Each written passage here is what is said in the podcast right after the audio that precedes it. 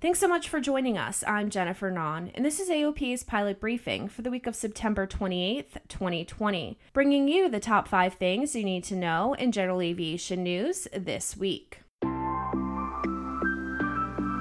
This is AOPA's Pilot Briefing, your general aviation news update, brought to you by the Aircraft Owners and Pilots Association. The U.S. Department of Homeland Security has extended its coronavirus-related cross-border travel restrictions through October 21st, limiting arrivals from Canada and Mexico. Notices published September 23rd in the Federal Register detail the extensions of limits on non-essential travel. The restrictions, first implemented in March, continue to allow for the return of U.S. citizens from their respective countries, as well as travel for medical, education, military, and diplomatic purposes. If 2020 has taught us anything, it's that we cannot have nice things.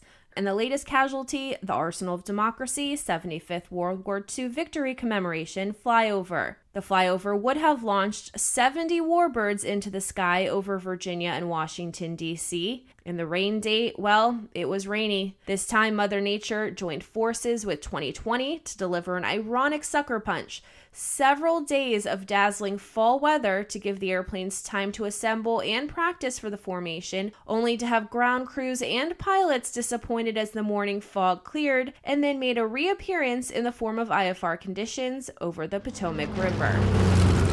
Seattle Avionics, the producer of the FlyQ electronic flight bag, chart data subscription services, and other aviation software offerings, has been acquired by AFV Partners, a venture that invests in a variety of information technology enterprises. Seattle Avionics Company president addressed customers online, sharing that the company remains committed to being a leading provider of aviation solutions in the general aviation space. Historic wildfires have spread from California to Oregon, engulfing more than 1 million acres of the state as frontline workers and firefighters scramble to contain the blazes. The California Disaster Airlift Response Team, the Oregon Pilots Association, and Angel Flight West responded to an appeal from humanitarian relief organization Direct Relief, which had collected the critically needed supplies but needed help getting where they needed to be. As the coronavirus pandemic wears on, AOPA members have been asking for places they can fly with restaurants on or near the airports that are open and offer socially distant or outdoor dining. AOPA compiled a list of favorites for members and AOPA staff pilots. Pilots should check for any travel restrictions and call ahead to the restaurants to make sure it will be open during the arrival window. Many restaurants have posted COVID-19 messages on their websites about operating at reduced capacity, indoor seating, and reduced hours of operation.